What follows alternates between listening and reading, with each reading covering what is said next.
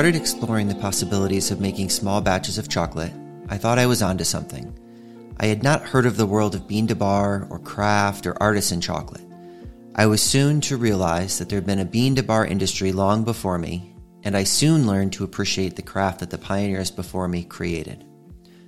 The bean to bar chocolate world at its root is created to make lives better. Here at home, at the place of origin, and for all the places in between. I had the opportunity to do an apprenticeship with Mackenzie Rivers from Map Chocolate and now also the Next Batch School in the summer of 2018. I had been on a quest to search deeper into my soul and figure out what the next chapter of my life was going to mean. Five years later, I'm very much still trying to figure that out, but the two weeks I spent with Mackenzie in Eugene, Oregon were two of the most transformative of my adult life. During the weekdays, we worked hard together, she graciously answered my zillions of questions, let me polish, mold, start batches of chocolate, and soak in all of her secrets. She is generous beyond belief. She has a deep desire to lift everyone up around her. She shares information freely. She lives her life and creates her chocolate with grace and respect for others and for the craft. But she also shares her opinions freely to start conversations that pertain to all levels of the chocolate industry. In the last few years, she created the Next Batch School. Here, makers from around the world can come to learn the basics of selecting beans, chocolate shop setup, all the way up to the secrets of crafting complicated chocolate bars with multiple ingredients and different kinds of chocolate. She is not making many chocolate bars anymore, but if you ever do find a map chocolate bar in a store or on her website, I cannot recommend highly enough that you snatch it quickly. Mackenzie is not only my mentor, but she has become a very close friend of mine. She is always there to bounce questions off, and when life in general is a struggle, she has also just quietly listened to my complaining. I hope that you enjoy this episode. It goes a little longer than normal, and we could have kept talking far longer than we did. It's not all chocolate, I promise. There are some life stories in there as well. So grab your favorite bar of chocolate and enjoy this episode with Mackenzie Rivers of Map Chocolate and the Next Batch School.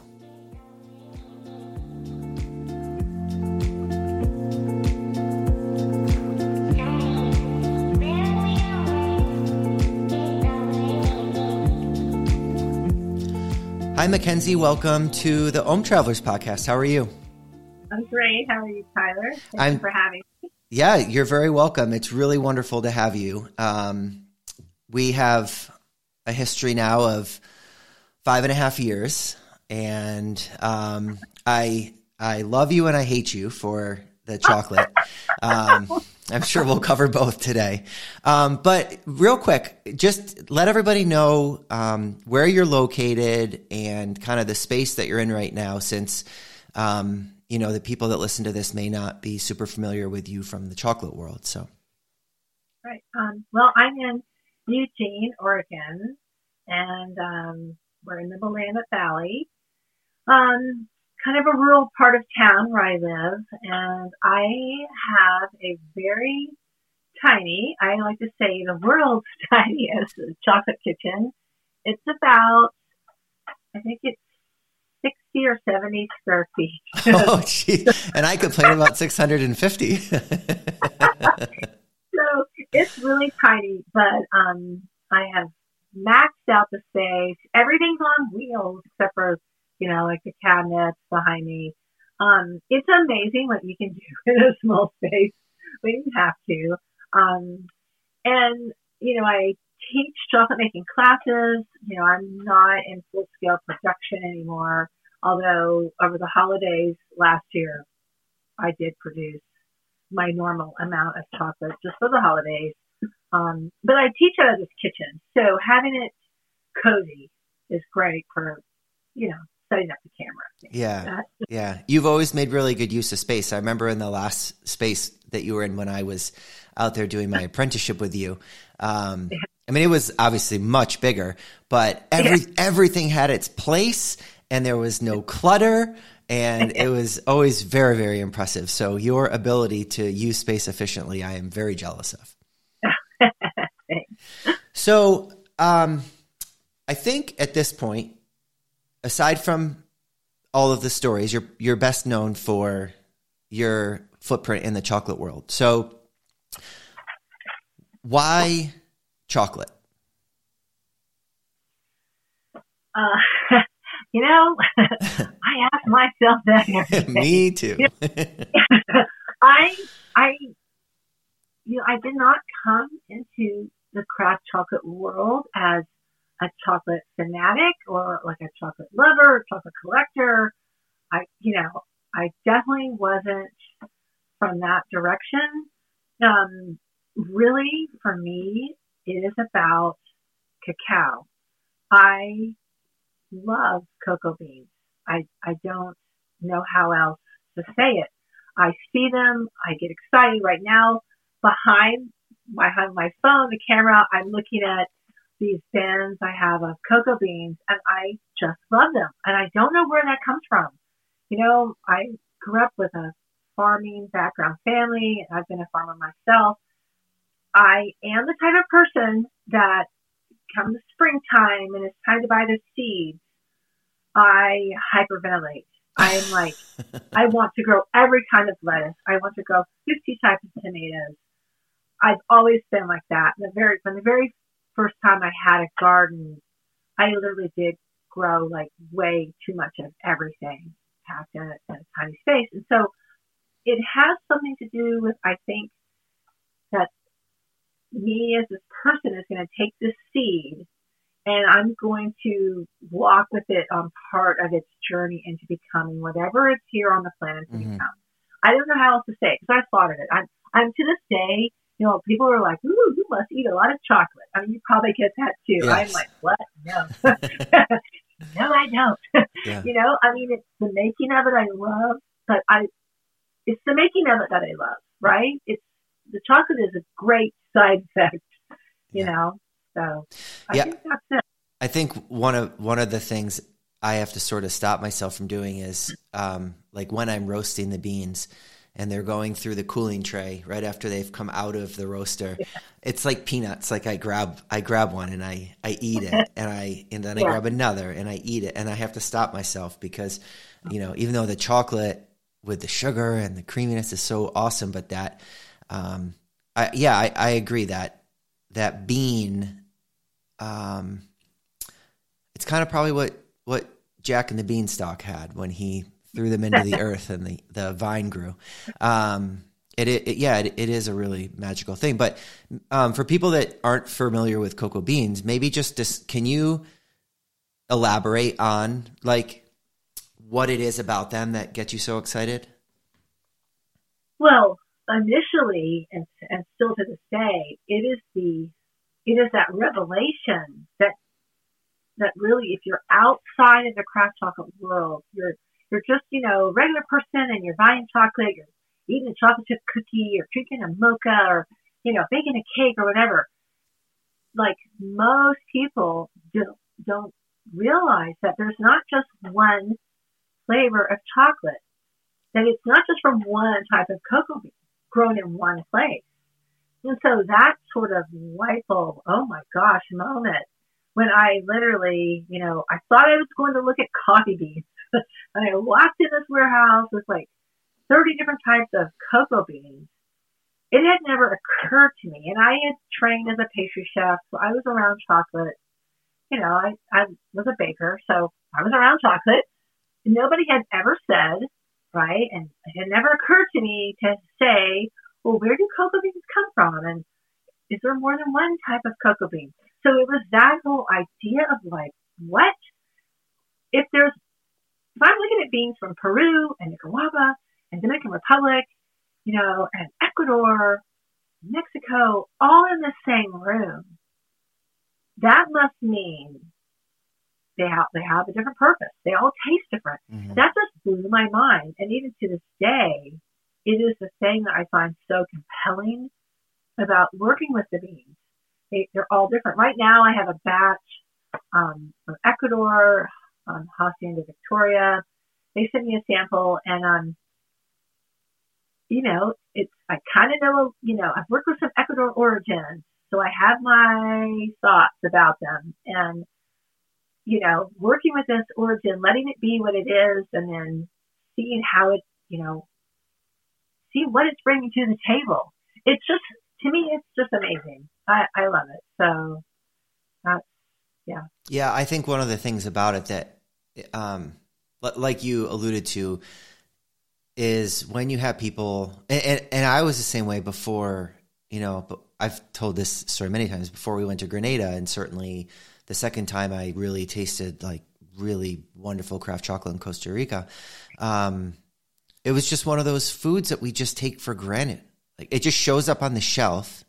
I had no idea. I, I never even once stopped to think about like what chocolate. I just had you know I had no idea. And then when you can start to see, I, th- I think one of my favorite things about the beans, like in their raw form, is not yes, the end flavor and differences and stuff like that. But when you just look at them, and when I have people to the shop and they, I, I start to open up the cans that I store them in, they're like, whoa, like the Madagascar is such a beautiful maroon color. And then you've got these deep brown Dominican Republic beans. And then the, you know, the Guatemala beans I used to work with were like twice the size of any other bean. They're enormous.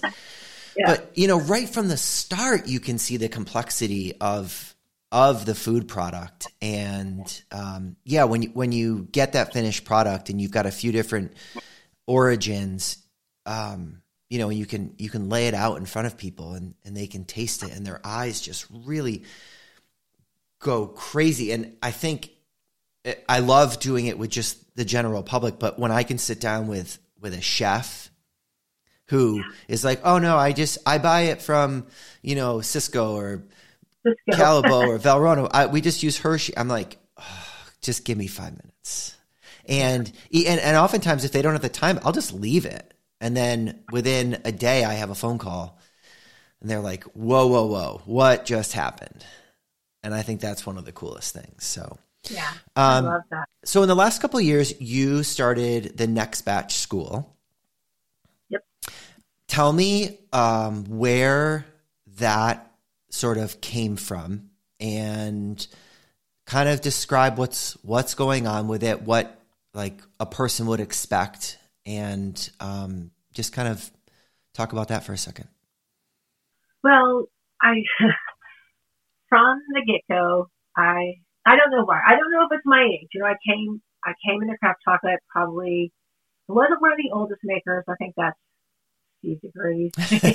but you know, not name, not naming names or anything, but he's the old dude. but you know, I definitely it was like this. It was like a young man's sport, right? And um, not many women, and definitely I didn't see a lot of people my age. But anyway, so I think maybe because I was, I had worked, you know, for almost 20 years as a river guide in Grand Canyon, and my job there, my role was not just to row the boat and cook the food. But it really was to serve as a guide. And it was to say like, hey, let me tell you about these rocks. Let's talk about, wow, look at this waterfall. I'm rowing our boat into this tiny little hidden canyon so you can see the waterfall and see the planes going or whatever. You know, it was really, I, I love that aspect of being, of being a river guide there. So maybe because that's in my background, um, you know, this impulse, right, to share what I am thinking about, my insights, what I'm seeing, what I'm learning is really where that whole teaching thing started. And so on Instagram, at the, you know, the early days, I was there when I first started in 2015 and, um, you know, it was like a lot of just sharing. I loved talking about what I was experiencing every day. And, um, and so that sort of grew as I started learning more and more. I definitely started posting these more sort of informative posts. And, you know, I had a lot of folks follow me and had a lot of makers disagreeing with me, mm-hmm. all, the, all the things, right? Yeah. All the things. And so in 2016, um, this um, woman in Honduras who is now, you know, she's a she's got like a great chocolate company and she's won lots of awards she asked me if she could come and learn how to make chocolate mm-hmm. by my side. And so I was like, sure. So she flew out um, to Oregon and spent some time with me in my kitchen. And I loved it. And shortly thereafter, another person asked, they were from New Mexico, could they come? Another woman said, I love her honey chocolate. And so that person came and I really just, I loved, I loved it. I mean, as you know, when you apprentice with me, we would have this task list we needed to do, and I would start talking about something, and we would stand there for like two hours, Yeah. right, just talking and thinking, and that is part of. I think to me that's the craft of it. It's not just there's this, you know, one, two, three, ABC way to do things. Mhm. You're having to think about everything, every step of the way, the ingredients, the environment, the temperature, the shifting of the temperature. You know, the beans are coming in, different harvests, you know, new origins. The, the sugar we're using, every single thing is something to think about. And I, I revel in that. So I like to share it. And, um, anyway, so then shortly after 2018, I hosted my first class. My first class was actually a, a women's roasting class. Um, mainly because I had attended a roasting class and it was myself and one other woman who'd been one of my students who came and and just a bunch of guys. Not that there's anything wrong with guys in chocolate, but it really had this this air of we're the experts, just listen to what we have to say. Mm-hmm. Not a discourse or a dialogue and a lot of intimidation. Like, Mhm. okay, I'm afraid to ask these questions. Or when someone would ask a question, it was just like this, you know, kind of like a shoot down, like you're wrong or literally wrong question. Person said wrong question. And it's like, whoa. So for me, I thought there's got to be, you know, an, an alternative to that. So anyway, so I started teaching in-person classes. I did a roasting class. I did an inclusion craft class and then I did the bean to bar introduction class. Um, I was doing that, and then um, before 2020, before the pandemic, I had tried to. I was building out a whole new space. You never saw it; it was bigger, and the whole intention of this new space was bigger production kitchen for me, but mainly a bigger, a bigger um, teaching kitchen, Mhm. bigger teaching area. And so that, um, you know, put a lot of energy into it and all the money I saved on chocolate. Um, and, uh, learned a big lesson on commercial leases and the people who, the people who write them and you don't have a lawyer check them. I don't what to say. It. I learned a big lesson. Anyway, um, long story short, I ended up that I had, I had canceled, you I didn't renew my lease on my kitchen that you had come and visited us with. And I had four days to get all my stuff out, remove the sinks, do all that, set it back to its original state, and cram my um, my Tonka kitchen into a storage unit. Mm. I had no kitchen to go to, and it was at this peak of my business where I was my bars were in huge demand, more demand than I could produce for. I was gearing up for this whole. I have this, you know, big classes coming in, and um, you know, I literally just walked out into the area behind this little this little chunk of kitchen, and I just cry my eyes out. I'm like, I, you can't be a chocolate maker if you don't have a space. Mhm. What am I going to do? And so I just said, I'll figure something out. And um, at, for that time of the holidays, I rented time in a commercial kitchen, like a bakery where they let people rent space. And I literally had like a four by four space, and they wouldn't let me keep my melangers overnight. So It what did what did you do in that case? I brought them home every night. Oh, geez. They would grind during the day, and I'd bring them home, and I winnowed at home, and I roasted at home. But the melangers and trying to temper bars, and it's like deck ovens going in heat, and I thought, Oh, well, if this is how it's going to be, yeah. I'm I have to find a new career.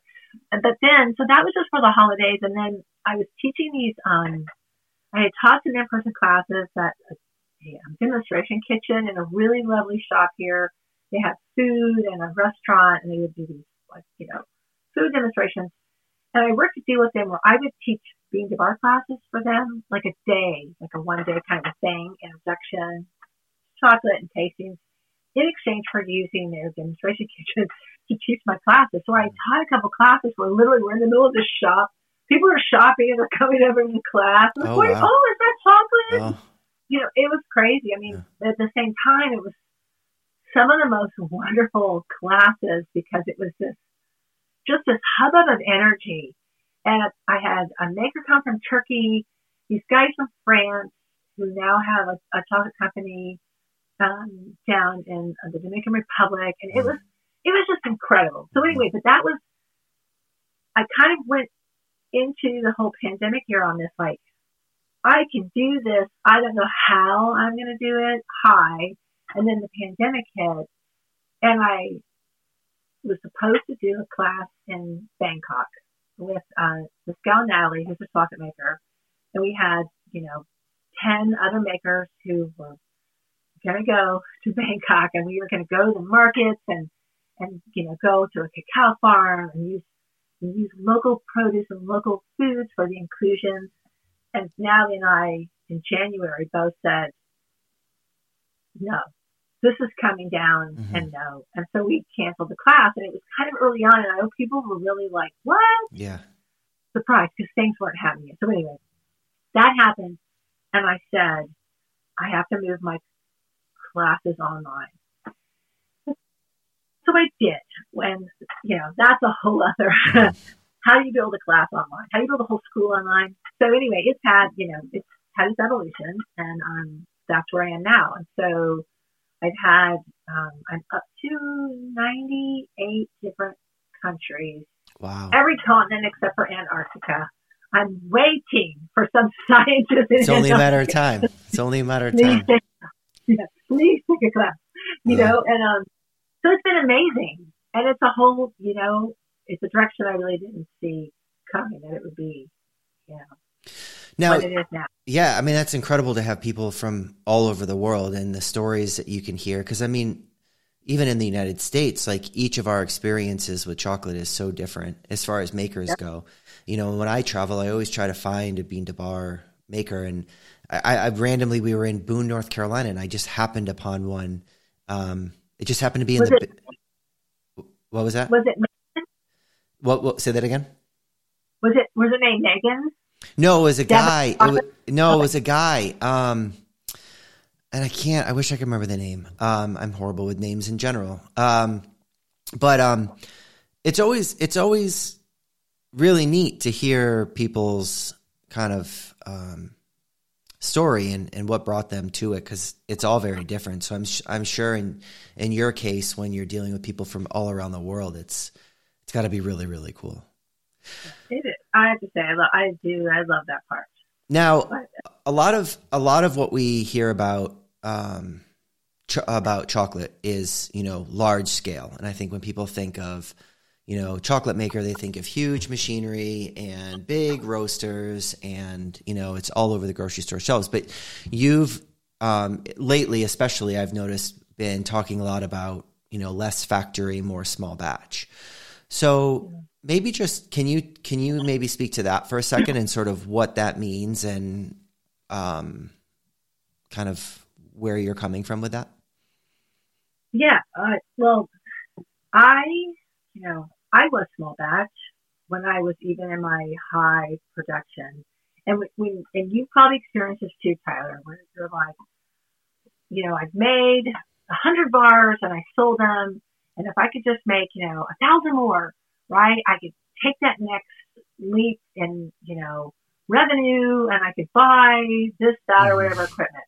And so there's this whole process of making the chocolate and then trying to make more of it Mm-hmm. and plugging in the equipment that can help us make more of it. And so I realized I got to a place in 2018 where, you know, I couldn't keep up with the demand. I was working really hard, mostly seven days a week.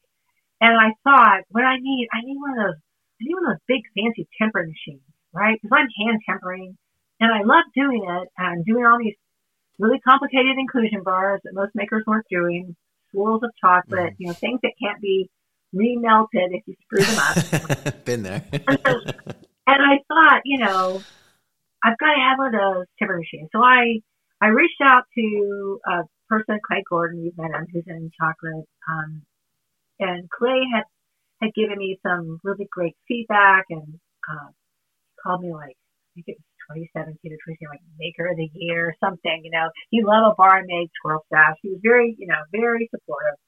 I reached out to him because he works a lot with repping, like for big equipment companies. Mm-hmm. And so he's like, well, Mackenzie, you're not, you can't use those temper machines. I was like, wait, what do you mean? And he's like, well, because you won't be able to do your inclusion bars. He's like, that's not what you need. You don't mm-hmm. need that. So he literally had a floor sample that I wanted to buy.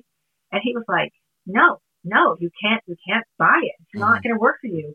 And it made me rethink. And so every time I get to a place in chocolate where it's something that I can't do, but I have a, I have the sense of I need to do this, I, I flip it on its head. And so I literally realized in him making me rethink it a whole different way of productivity, of how I could make my batches, put some in a melter, temper, have enough molds, have the rolling racks, and just keep it going, even on a, as a small one person show. At the time, I did have a gal who came in and wrapped bars, and she would polish molds for me, and that was a huge. I have to say, mm-hmm. that's like a huge thing to help with your production flow. So the reason, so for me, I love the hands-on part of it. Mm-hmm. When I'm tempering bars, there are times I am I'm just cracking myself up. I'm thinking if people could see this, they would be like, what the heck? I mean, it's like this, it's like, you know, Jackson Pollock, like swinging the paint out through the canvas. And I, I love it. I just didn't want to let go of that. I didn't want to, I don't like big machines, mm-hmm. right? I didn't want to be like, you know, you see like the Dick Taylor guys and you see these guys are like, they're all proud of like I'm wearing grease today, and I, I took apart this you know 1920s conche that I paid 150 thousand dollars for and needs complete remaking. That is just not me, mm-hmm. not at all. And so I thought if I don't, if it's not the machinery that I love, and there's nothing wrong with loving that machinery. It's beautiful. Those guys, those guys are great, yeah. right? They are, and they they thrive on yeah. that. They have built literally, right, this yeah. factory around this equipment. That's where they thrive, not me. And I know that I'm not the only one. At the same time, I also saw, and there's been this increase of like this push, this push from within craft chocolate that that is the way you have to be. Mm-hmm. You have to scale big. Mm-hmm. There's along with that push, there is this horrible myth that makers like Dandelion or even Dick Taylor, these guys, French Broad, are big. They built themselves these mm-hmm. bigger facilities because they sold enough bars to do it. That's just not true. Mm-hmm. The money, Dandelion did, did not come, you know, 75,000 square foot um, real estate in San Francisco did not come from selling craft chocolate bars, mm-hmm. right? It right. came from the, the owner's investment. Mm-hmm. And, you know, people have family investors, people take on investors. Raaka, you know, they have a VC firm that's invested in them. But there's this myth, right, somehow that there are these little craft chocolate makers and then they're going to like sell a bunch of bars, Mast, like Mast Brothers, right? They're making chocolate in their apartment and the next thing you know, they've got a facility in LA, one in London, right. one in New York. Right. Did not come from the bars. Yeah. But that that seems to be this whole like like this myth, right? Mm-hmm. So and I got in that hamster wheel too. I've got to get bigger. I've got to have more molds. I need that bigger temper machine. At the same time, the way that the way that the bigger makers are selling bars, you look at them all, they all have massive wholesale accounts yeah. and distributors. Yeah. And so they have a whole wholesale team that is out approaching. And I was on a I was on a call for like an awards thing a few weeks ago, and it, I, I, just expected to see. And I'm sorry to cut you off, but to this point, I just expected to see. I was excited to actually see what these people look like. and then it's their wholesale. It's the it's their wholesale vice president or their wholesale rep. I'm like, oh my god, like what what am I doing? Why am I here? And so that is really, Yeah. you know, uh, Megan Giller did this list a few years back. It- Her list, her personal, my favorite, like 50 craft chocolate makers. And she, you know, I was super excited to be on that list, right? First of all, I'm super excited because there's tiny amount chocolate and there's like guitars and Raaka, Yeah, right? And yeah. it's like there's me and my gal who comes in between her classes at Yeah. the University of Oregon to at my bar. right. And it's like a company with like a lot of employees and backing.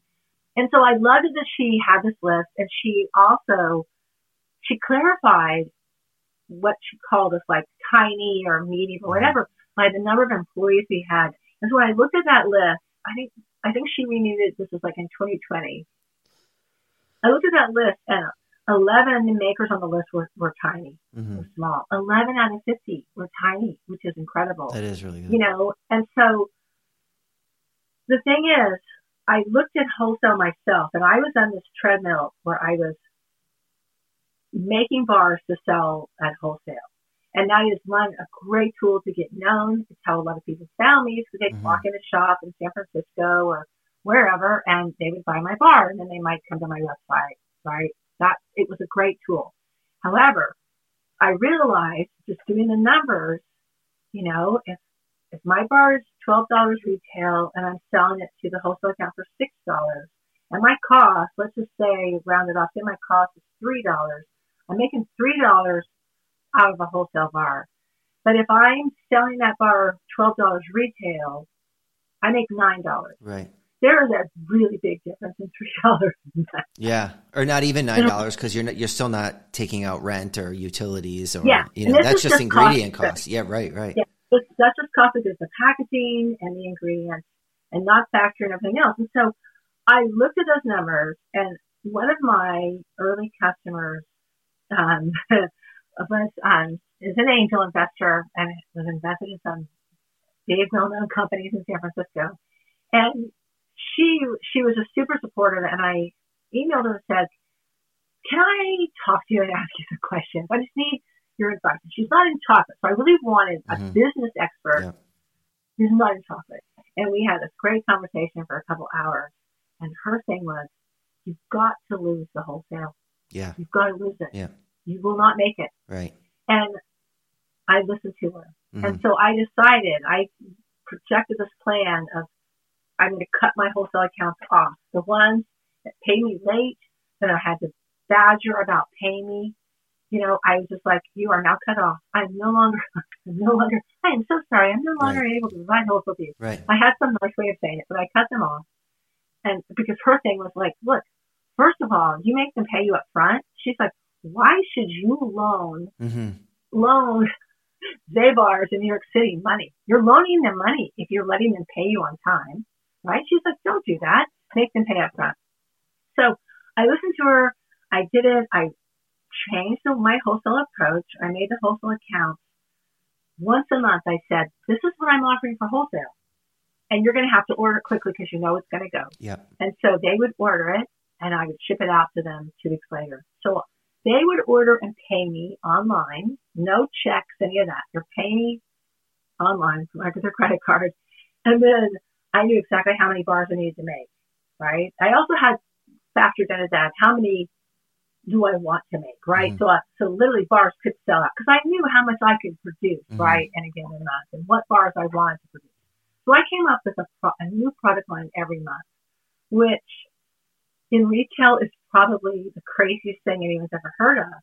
But that was a marketing strategy. Mhm. My wholesale accounts knew Jack at Chocolate Covered in San Francisco, the Meadow, they knew when my bars hit the shelf, they were gone. hmm There was going to be a, a hole there. So they were really excited that I was coming out with new flavors and inclusion bars and other makers really weren't at the time. So it was, you know, it was a business decision on my part, right? Do that. So anyway, but I realized, right, like this whole bar thing can only go so far, right? Mhm. At the same time, once I took the scale and I wasn't relying relying on the wholesale. The wholesale was like money in the door. I know I have all my bills Mhm. are paid for the month, Right. right? Yeah. Um, and then everything else. Then people were going to these shops and finding the bars, and I worked really hard at increasing because that was tricky, right? Increasing those online retail sales was very tricky. I mean, it's, they don't just come to you, and there's a lot of competition out there because of like SEO and different Mhm. things. So it, I worked at that pretty hard, but I real I found this joy again in chocolate that I hadn't felt for a while. Mhm. Right? It was that early on joy. Whenever someone would buy something, I'd be like, "What? Somebody bought my chocolate!" it's just like it's so exciting, Right. Yeah. and then you're terrified because you're like, "Oh my god, they bought my Right. chocolate!" Right? Yeah. So I I decided right that joy is of value. The joy of me as a maker doing something that I deeply care about is of value to the world. And so I I decided I wanted to be able to help other excuse me. I wanted to be able to help other makers do that too, right? Mhm. I really do believe the world needs small batch chocolate. I'm fine with the, the Dick Taylors and the Raaka. They bring attention to chocolate. They do a great job. They're, you know, but they're different. They, they are big craft chocolate. And so I started, you know, a lot of people have talked like, what?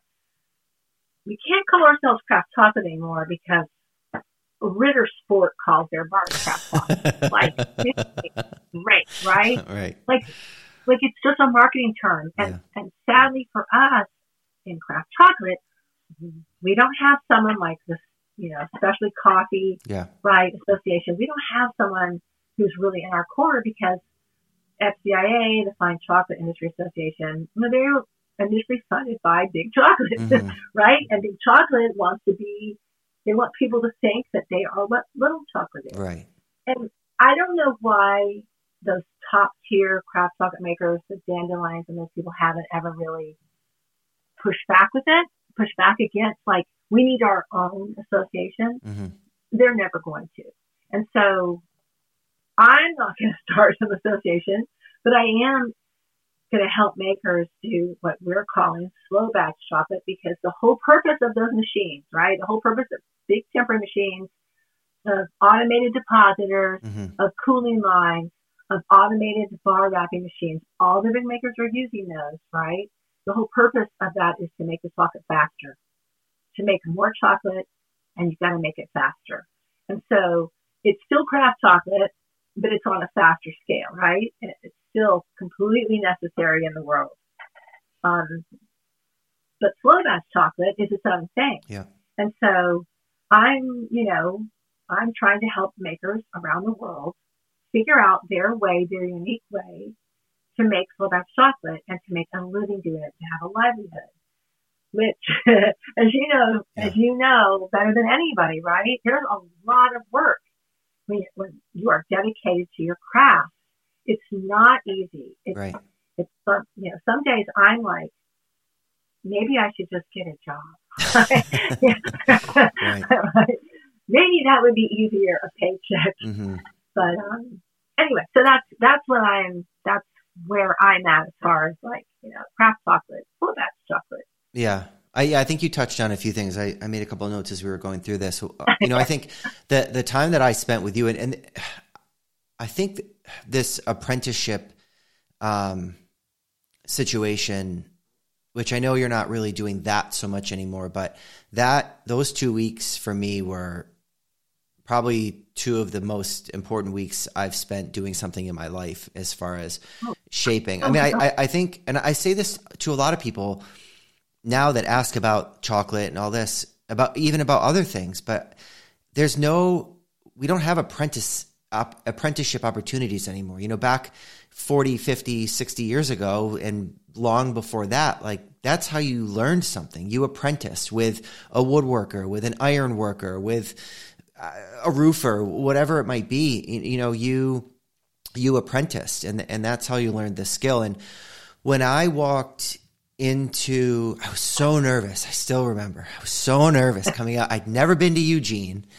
which you know what, and I ba- I barely knew where it was. Thank God for University of Oregon, but um, you know, you, when I when I flew in, I, I picked up my rental car. The, I remember the first thing I did when I got there was I just went to find where you were, like because I because I, I, didn't I didn't want to show up late the next day. Yeah, but.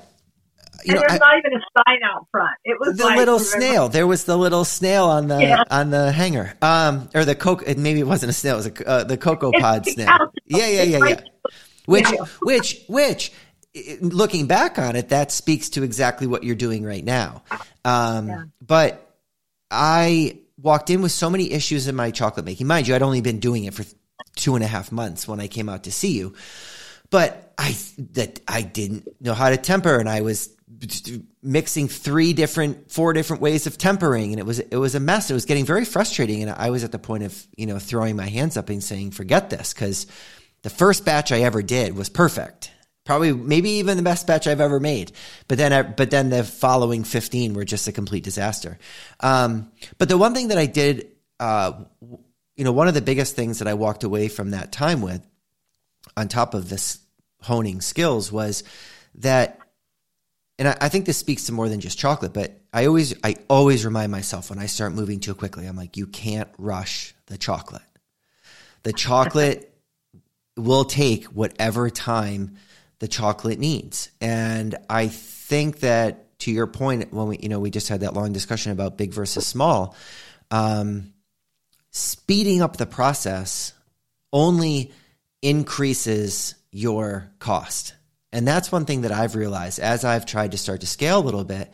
And, you know, Tiffany and I have had, you know, countless conversations about this. Um, and I wish I always had a better answer for her. But, you know, as you scale up and you start to produce more, at at a surface level, unless you're smart about what you're doing, scaling up only increases costs and ingredient cost. I mean, the ingredient cost doesn't go down just because you make more chocolate. You'd like to think it does because in most industries, you make a bigger pot of something and it costs you less. But that's not the case in chocolate, or at least I haven't figured out how to make it that way. So, um, but I think the biggest thing, and I, I like that you still preach this, is just slowing down. Like the times that, you know, and as a yoga person and person who really like deeply needs meditation, um, the slowing, that's probably one of my favorite parts about making chocolate is that it's a constant reminder that we need to slow down and slow down life, slow down our speed. Don't try to do like four different things at once because you're going to end up screwing three, maybe four of them up um, you know, focus on one thing and get it done. So I think, you know, that's hugely important. And I hope your students take that away, you know, when they walk away from class. So, um, yeah. okay. So I know you've told these stories a million times, but they don't ever get old hearing about. So tell me about and tell everybody that's listening about your life on the river. How oh did, my God. How did that happen? How long did you do it?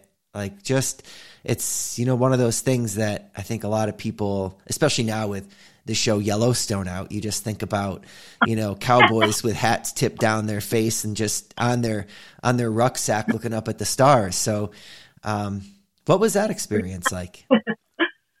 um, so I it all starts. I was an English major in college, English and art history, and um, I I had like a life changing event. My mother died when I was um, a junior in college, really unexpectedly. Quick, it was expected, but quick, quickly. And I um I went on a river trip. This group of people called the Outings Club. Uh, I don't even I don't even know why this one gal said come with us. I think she'd heard me crying on the phone in the hall anyway, she's like, we're going on this river trip. Really, what it was is they needed somebody with a car. so I had a car. So we drove, and I went to Wake Forest, which is in North Carolina, and we drove down to this river trip. And I did not even know what it was, what we were doing, where we were going. I really was in a big daze, right? But it was like, just go. So we went, and this river, the way it worked was this one section was kind of easy, and they usually had people people like they had a guide in a raft, the first raft, and one or two guides in boats in the middle, and then passengers could sort of guide their own raft. And then when they got to the big rapids, they'd have you pull over, and a guy would jump in your raft and guide you through. And so um, the trip leader looked at our group, myself, the scout, and these guys, and he pointed to me, he goes, "You're the guide." I didn't even know what he was talking about, so I just did what they told me to do. At lunch that day, I distinctly remember standing, everyone's eating. I just stood on the side of the river. I watched this branch. You know, the river was flowing by, the branch was dipping in and out, and it was like those moments you have when you're, I think when you're young, you start to have them when you realize, like you're, you're a part of this world, but mm-hmm. it's unfurling in front of you, and it's always a big unknown. It was like that waking up to like, where am I? what am I doing? You know, and so I um I love being on the river. And when we got back, it was a one day trip, got back, um, the guys were all like, "Hey, you sure did a good job driving that boat." and um, I was like, "Well, I want to, I want to do this as a summer job. Are you hiring anybody?" I mean, I was like, "What am I saying?" You know. and so, um, I went back to school and I went back down like a week or two later and talked to the manager. And one of those guys was like, "Hey, she's she's guided a boat before. She jump." I mean, it was, of those like, "Oh my god!" And the manager goes, "Can you can you drive a truck?" And I was like, "Yes." I, I just lied, you know. Can you cook? Because we also need a breakfast cook. And I'm like, "Oh yeah, I can cook." So just basically lied my way to a job. So my first job as a river guide was at, you know, on the Chattooga River, which is known for the movie Deliverance was filmed there. Oh. It's actually kind of a tricky river to guide on. At the time, there were like three women, right? Three women guides. I mean, yeah, this is in the 80s. Mm-hmm. and so, um, anyway, I loved it.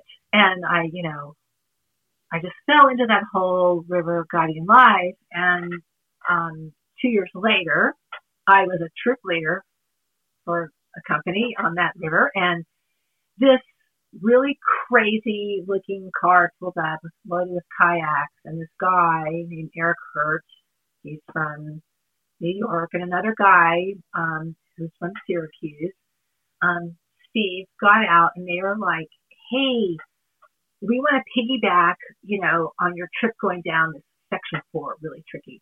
And um, oh, they had a rowing raft. They, they were going to row it, and we were like, what? All the guides were like very macho. Mm-hmm. They were like, you can't row this river, you know. and I, I was tripling that day, and I'm like, yeah, we'll give you a ride. Um, so we did, and it was I wanted because I wanted to see, right? I wanted to see them row. So they run, and to thank me afterwards, um, Eric said, Hey, you know, we're actually Grand Canyon guides and I can get you a trip in the Grand Canyon. And I was like, awesome. So a couple weeks later, I got this random phone call. Sorry, of, that know, was Newton. that's okay. The days of pay phones, no cell phones. I got this random phone call from Eric, and he's like, "Okay, I've got your trip. Here it is. Get out to Flagstaff on this date." I'm like, "Okay." So I did. And I remember stepping off the plane with Flagstaff, Arizona, going, wait, what? There are pine trees here. you thought it was just desert? There's cactus everywhere. Totally confused. Yeah. Like, where am I? And um, I thought it was really weird when we were at the warehouse. And the next day, when they were loading everything, that this guy who was a trip leader kept saying to me, well, blah, blah, blah, blah, your boat da da da, your boat. And I was like, who's he talking to? And so when we got to the put in, which was like this other amazing thing, all these companies loading their boats, the water was really high because that was a big flood year. Mm-hmm. And so the, all the guys were all nervous. I didn't know to be nervous. And so this guy said, the trooper goes, okay, pick out your oars. And I was like, is he talking to me? And Eric goes, um, yeah, don't tell them that you've never rowed before, but you're the baggage boatman. And I was like, what the heck? I thought I was just going on a trip. I thought it was like And you had everybody's stuff on your raft. Yeah, I it was a big boat, 22 feet long. Wow. It was 12, 12 foot long oars. Oh my god. Giant. Really heavy. And um, I was like, Eric goes, do not tell him. Do not tell him he's never rode before. he goes, stick with me. Now, Eric Hurt is kind of a character. You should just Google his name sometime. He's a character. Anyway, he would sit on the back of his raft, like asleep with the passengers rowing with a hat on, like, and I'm supposed to be taking directions from him. Anyway, I rode. There wasn't enough food. I was starving to death. I remember, like, thinking this is like the worst hell I've ever experienced. I'm terrified. My hands were gripping, blisters everywhere. Mm-hmm. But I loved every minute of it. Mm-hmm. On the first night, literally, I'm right underneath the stars in the Grand Canyon, and I was like, I have 12 more days ahead of me. Oh, wow. I, I was completely in love with it. So I, um, in those days, you had to do a certain number of baggage trips mm-hmm. in order to be a paid boatman, and I um, got my baggage trips in really quickly over the next couple of years. And then I literally called the owner of the company every day. His wife started answering the phone, and she'd be like, "No, he's not home today," because I was trying to get on that roster. Oh man. No, anyway, so that's how I did it. I ended up becoming a Grand Canyon River Guide and was there. Um, I did my last trip when I was just entering, um, just at the end of my fifth month being pregnant with my son. I went. anyway, um, so yeah, so I was there, you know, a long time, and during that time, 19 years is a long time, right? Um, I ended up working for the Park Service too, which was great. And, what What did you do for the Park Service? Well, they were doing the first ever um, environmental impact study which would, of course, the study would go to becoming an EIS a statement of the river corridor. They were studying, um, looking for archaeological sites between the where the water hits the shore and the historical old high water line. Okay. And so they were surveying it. So I would row. I was with a crew of river guides, and we would row the researchers, you know, archaeologists, to these points, and they would get out and they had to survey. And some days we could only row 20 feet down the river. the trips were all 21 days long. And they were in the winter time. So it was a whole other thing, you know. So um, there was a two year period where I worked on the river year round wow. for two years. I would do the commercial season in the summer and I go back to working for the Park Service. And then through that, I got to be a river guide um, for the um, Hopi elders, was taken down the river by the Park Service. And so I was a river guide for those trips, and then that's what led me to going to law school. and um, so, yeah, it's one of those things. It's the river, of course, like anything, right? Mm-hmm. Opens up all these other doors and windows we don't see coming. what was the relationship between the river and and directing you towards law school? Was there something specific that happened, or something you learned, or well, or was I time was, for a change? I was super. I was really interested in water policy, which was really mm. just started getting going. Water issues in the Southwest. I mean, it really is one of those things where if I had finished out my original intentions for law school, right, I was combining what's called Indian law and water law, which is kind of a unheard of at the time when I went to law school in mm-hmm. 95. That was like, what? Like, you want to combine those things? Of course, that's everything today, right? right yeah. This week, the Supreme Court is hearing a case with the Navajo, which in fact, I even thought, you know, I have a, I have something in a file from a research I did for a similar kind of thing. So I bet that the attorney for the Navajos would really like me to send her. Wow. Oh man. like, anyway, just, anyway, so, um, so I working with the working with the Hopis, and I also did this internship. Had a, I was interested in native grasses. See, there's the seed thing, and David Packard a few of Hewlett Packard Computers um, was funding this native grass restoration project. He owned a lot of acreage in Montana mm-hmm. and also in California. And I met a person involved with that and I was super interested in it. And so I did like this internship between trips one summer. And he, Mr. Packard and I were talking one day and he was telling me about all his plant patents. And I was like, what do you mean you have patents to the plants or plants? And he's like, I've been buying the patents. And so he was telling me one of the patents that he owned was, was blue corn. And I knew from the Hopis, you know, blue corn was like their thing. Mm-hmm. I was like, there's no way you could, how can you patent genetic material? I had this great conversation with him that entirely pissed me off, right? because if, if you own the patents to something, you can control its use. That's why you own the patent. I've never right? heard of that. That's crazy. So anyway, I'm with the Hopis on a trip and we have a bag of blue corn chips as a snack. okay. And they are like looking at the decoration on the bag and they're like, that's the corn kachina. And they're like, how can they use our corn kachina to market their chips? And all of the, I'm thinking about wow. all this stuff. And so I originally thought, I originally thought I was going to go to law school to be a patent attorney. Mm-hmm. Yeah, no, like you need to be an engineer to be a patent attorney, yeah. right? So anyway, um, the Hopi tribe wrote one of my recommendations for law school. Um, wow. Um, the the head of uh, resource management for the um, for Grand Canyon National Park wrote the other one. Uh, somehow I took the LSAT and got in law school. and um, anyway, so that was my connection with how I ended up going to law school. Um, I didn't get to finish in my second year second semester of my second year, my father um, was diagnosed with Alzheimer's mm. and lived on the other side of the country. And so that was like a disruption of me going to law school. Yeah. And I thought I'd go back, and I didn't. So I got, you know, life happened after that. I'm always uh, in, intrigued, and I'm not sure that I'm not. Maybe there's an answer for this. I don't know if there is, but when people have all of these life experiences that you know some are ones that we all have others like and the ones we just talked about in your case are ones that are you know pretty unique to a small population of people.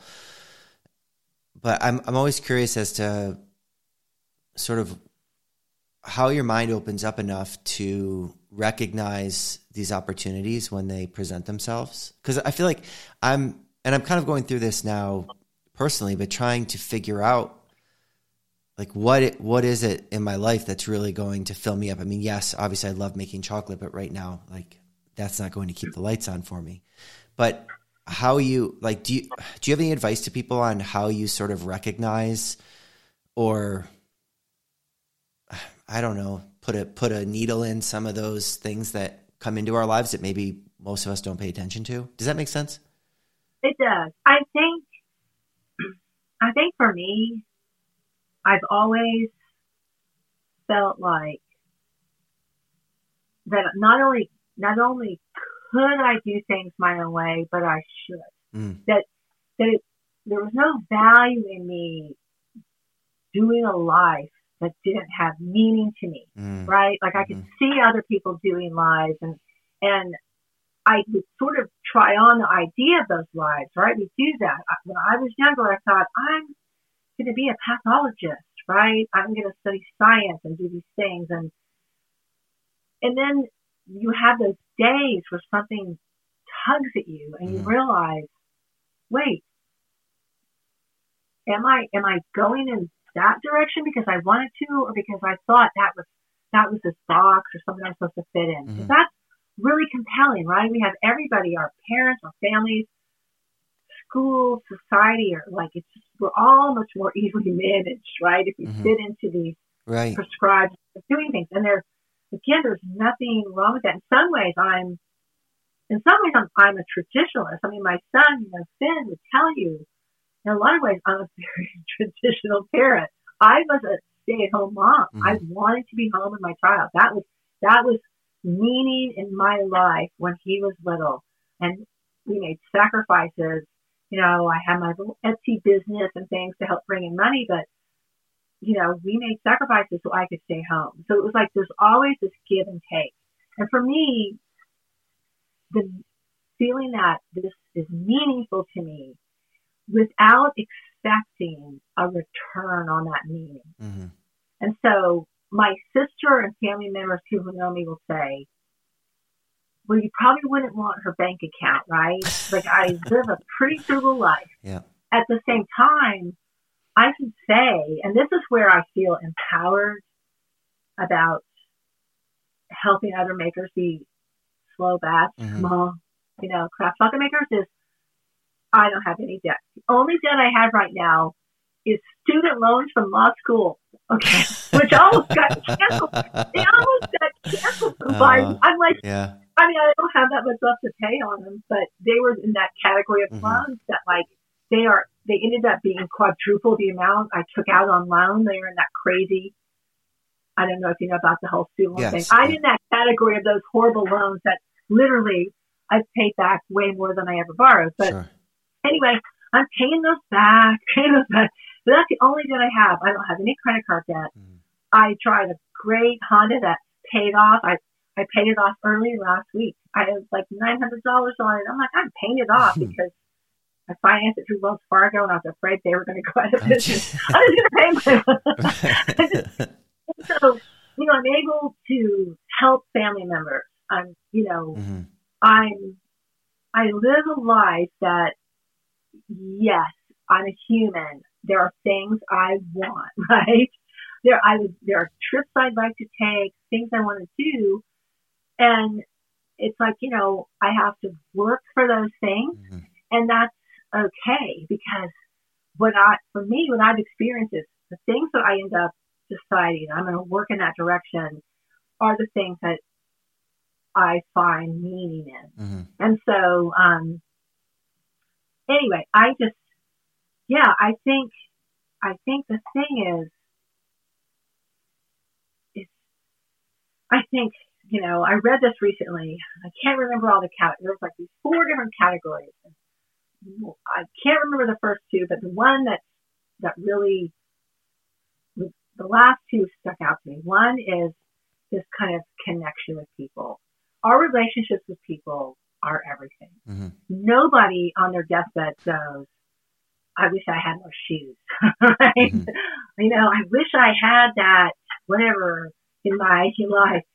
People are, I think people look back and they wish they'd spent more time with their loved ones Mhm. or their friends, people who meant something to them Right. right? So there's that that connection is key, and then there's this idea of benevolence. That we do something that impacts other people, even in tiny ways. And I'm a big believer, even in the tiny ways, Right. where you, you know, you wave at your neighbor when they're taking out the trash. That is an impact on someone. Where you know we're making craft chocolate and we're opening people's eyes that there are choices in Mhm. their life, right? Like I am a big believer in that idea of benevolence. And the whole purpose of benevolence is not a return, Right. right? I'm not being kind to my neighbor because I'm going to get something. Mhm. So that is bucking society, right? Because everything, right, is about I give you this and you give that back to me. Right. And so you kind of have to buck that whole system, you know, and I don't know where, you know, well, I do know where it came from. I think it came, so my grandfather grew up in a, in an old Southern family, like roots to the Civil War in ways I don't even want to talk about. Mm. And he was sent off, I think I told you he went to Davidson. Yeah. Yeah. And yeah. um, he was there three nights. His grandmother made him go. He was there three nights, and he said, "I'm leaving. I want to be an artist." Hmm. And so he ran away from college, Mhm. and he walked across the country. And he would get on trains, and he would shovel coal, and he would make his way around the country. He ended up in Texas, and he joined the Coast Guard. Three years later, his family hadn't heard from him for three years. They had no idea if he was dead or alive or where he was. And so they only found out where he was because the Coast Guard let them know, Oh, right? yeah. and so he became a farmer. He was definitely, he was one of the kindest people I've ever met. Mhm. people adored him. They just all types of people looked up to him and adored him, and he lived a very simple life and but a life with meaning. And I think that I think that just as a child, I looked at that. He also was the person we were watching something on TV and this person's climbing a mountain. He said to me, "You should do that someday." Mm. Nobody in the 1960s, people didn't say that to little girls. Right. You should be a mountain climber. And so he just gave, I think, me that permission, right? You could you could do something that you want to do is really what he was saying. Yeah. Right. Yeah, I, I think, think yeah, that's I'm, I'm kind of going through some shifts in my life now, trying to figure out like, you know, you start off, yeah, you start off following the instructions in the box that's provided to you as to how to be an adult. And that works for a lot of people. But, you know, I've, I don't know, I've just, I've reached a point recently where it's like, what is, what is, like, what, what is my, what is the meaning? Like, what am I, what am I doing? Like, what, what actually is going to fill me up and make me a better person for the world around me? And you sort of touched on it with your you know the your what you were saying about benevolence and in in the yoga world there's a and this is not just yoga but this is where I've heard it is we're sort of like we're we're sort of a constant droplet into a still pond and when we our droplet goes in there's a ripple effect of everything that we do that that pervades out from us and it goes it's pretty intense right off the bat, and then it starts to level out. But it at some point it bounces off the shore and comes back.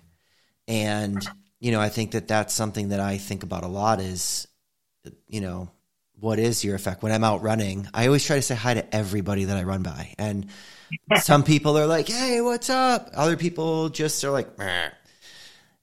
you know, and, and, and that's okay. But I think about that a lot too. The people, I mean, we all have our things, and I wake up in a crabby mood sometimes, and Maybe some people are just crabby all the time, but you know, even just for a moment when I run by that person that's like doesn't say anything or just rolls their eyes at me or whatever, like that does have that negative effect on you where you're like, oh, that sucks. Like, oh, yeah. and then you like what I, I look at my I look at Newton a lot, and when when we go by a dog with bad energy or something happens to him, he shakes it off.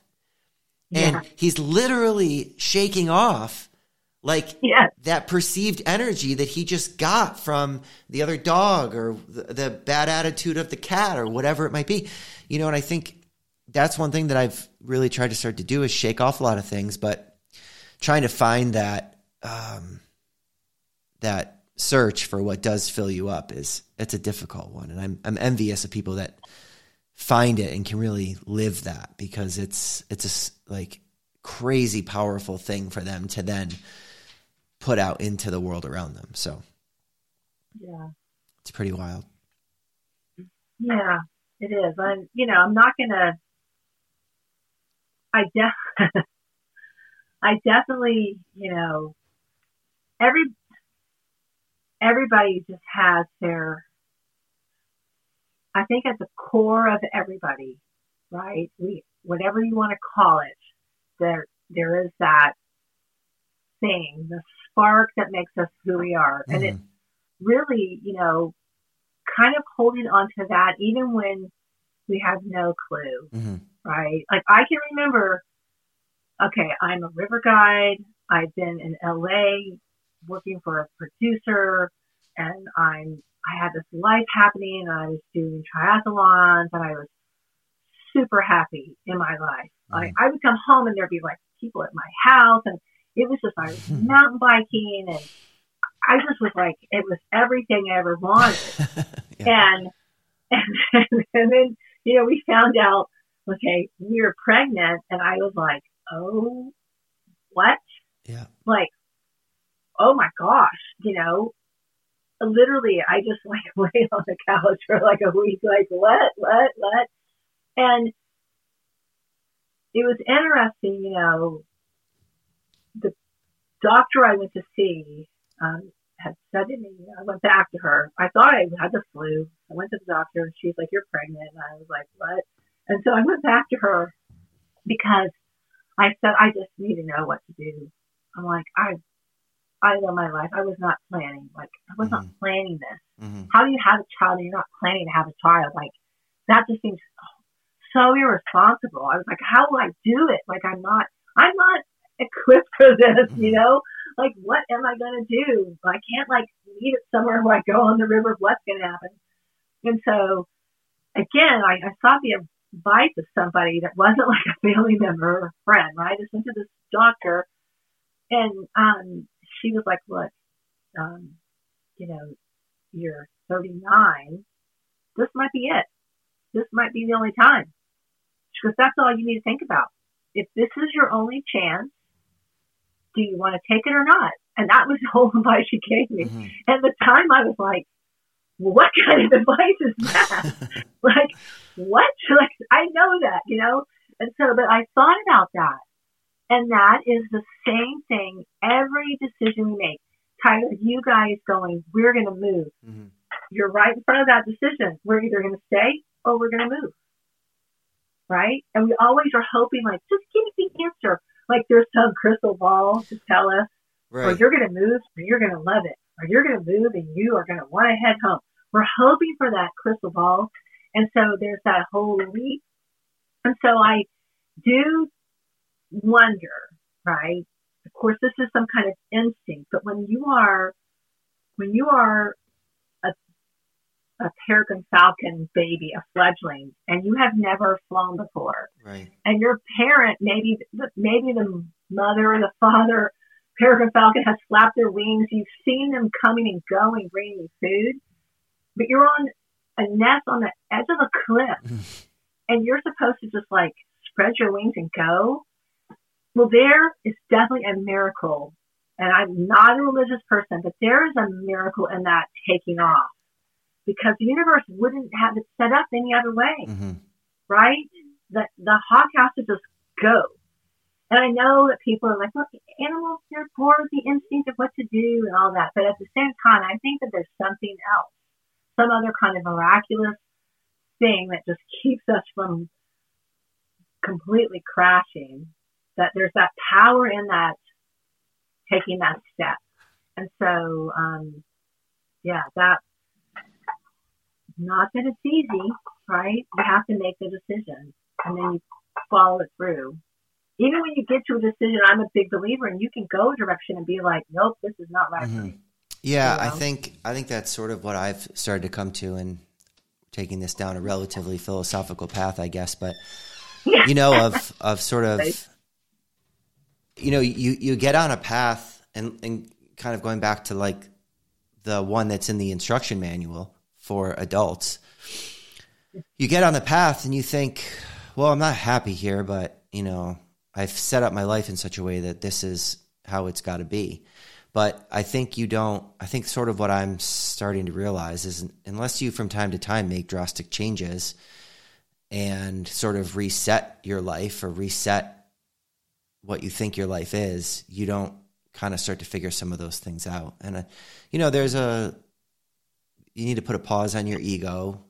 You need to kind of put a pause on what you think life is supposed to be and more focus on what you what you want it to be in the end but what's going to get you there and keep you filled up and keep you kind of being the most productive person that you can and kind of putting out the best ripples around you yeah. that you possibly can. And I think that's a really hard decision to figure out. So, yeah, exactly. Well, this went deep pretty quick. Um, well, look, we've been talking for a while now. I, I really appreciate it. I know that uh, you, pe- people come into our lives and we don't know why. When I met you, my, my dog had just passed away and I couldn't figure out how to make chocolate. And, you know, you've you've become such a valuable part of my life, not just my, my constant, uh, you know, shoulder for chocolate questions, um, but you know, I think what you do for all of us, um, and I think all of your students would say the same thing. Is you know, we're all so grateful, and it's what it's such an inspiration the time you give to each and every person, and you always give all of yourself to your chocolate, to your son, to your friends, to your students, and um, you know, it's it's always talking to you always kind of fills some level of my cup back up. So um, I'm I'm going to go out on a limb, but thank you for all of us um, for everything you do. So um, yeah, so just um, what are some of the ways people can find you um, and kind of sort of keep in touch with what's going on and maybe any future runs of chocolate bars that may end up out in the world and all of that? Well, um, they can find me on Substack. That's my, I started a Substack for the next batch last fall, and it's just called the next batch. So you just go to Substack and you can, or even just Google the next batch on Substack and you'll find it. And I write once a week there, and that's been really fun because there are people outside of chocolate that are finding it. Mm. And um, so that's one way to find me. And of course, I have a website for the next batch school for people who are interested in chocolate making. That's there. And um, yeah, that's the best place. As far as making chocolate, I'm actually, you know, we've kind of talked about before. Mm-hmm. I'm working on an idea. I'm still working on an idea of a different direction. Every I have too many back burners. right? There's always like a fire in front of me. Like the next batch is like its own little fire all the time, yeah. right? Putting out lots of fires.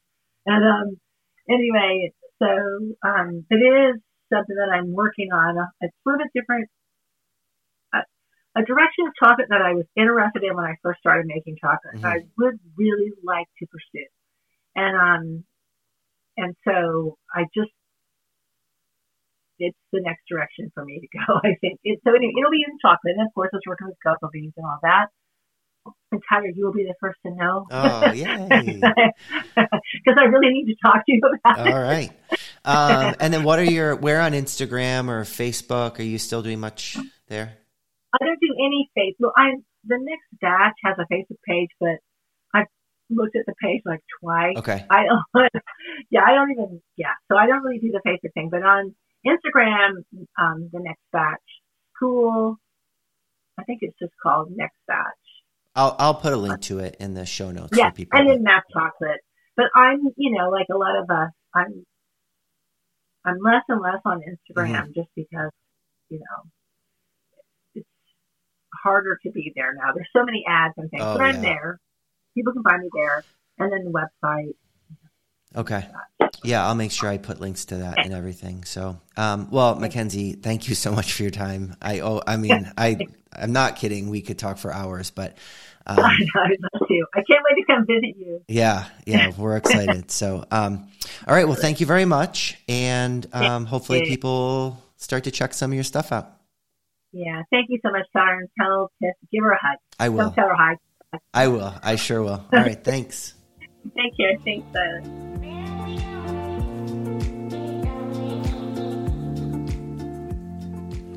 Thanks for listening to this episode of Om Travelers. A huge thank you to Mackenzie for joining me. Make sure to find her at Map Chocolate and at the Next Batch School on Instagram and hurry over to her websites www.mapchocolate.com and www.thenextbatch.com. Also, make sure to subscribe to her on Substack, thenextbatch.substack.com. Thank you to Soul Rising for allowing us the use of his song The Journey for our intro and outro. Make sure that you find him on Spotify, iTunes, or wherever else you find music.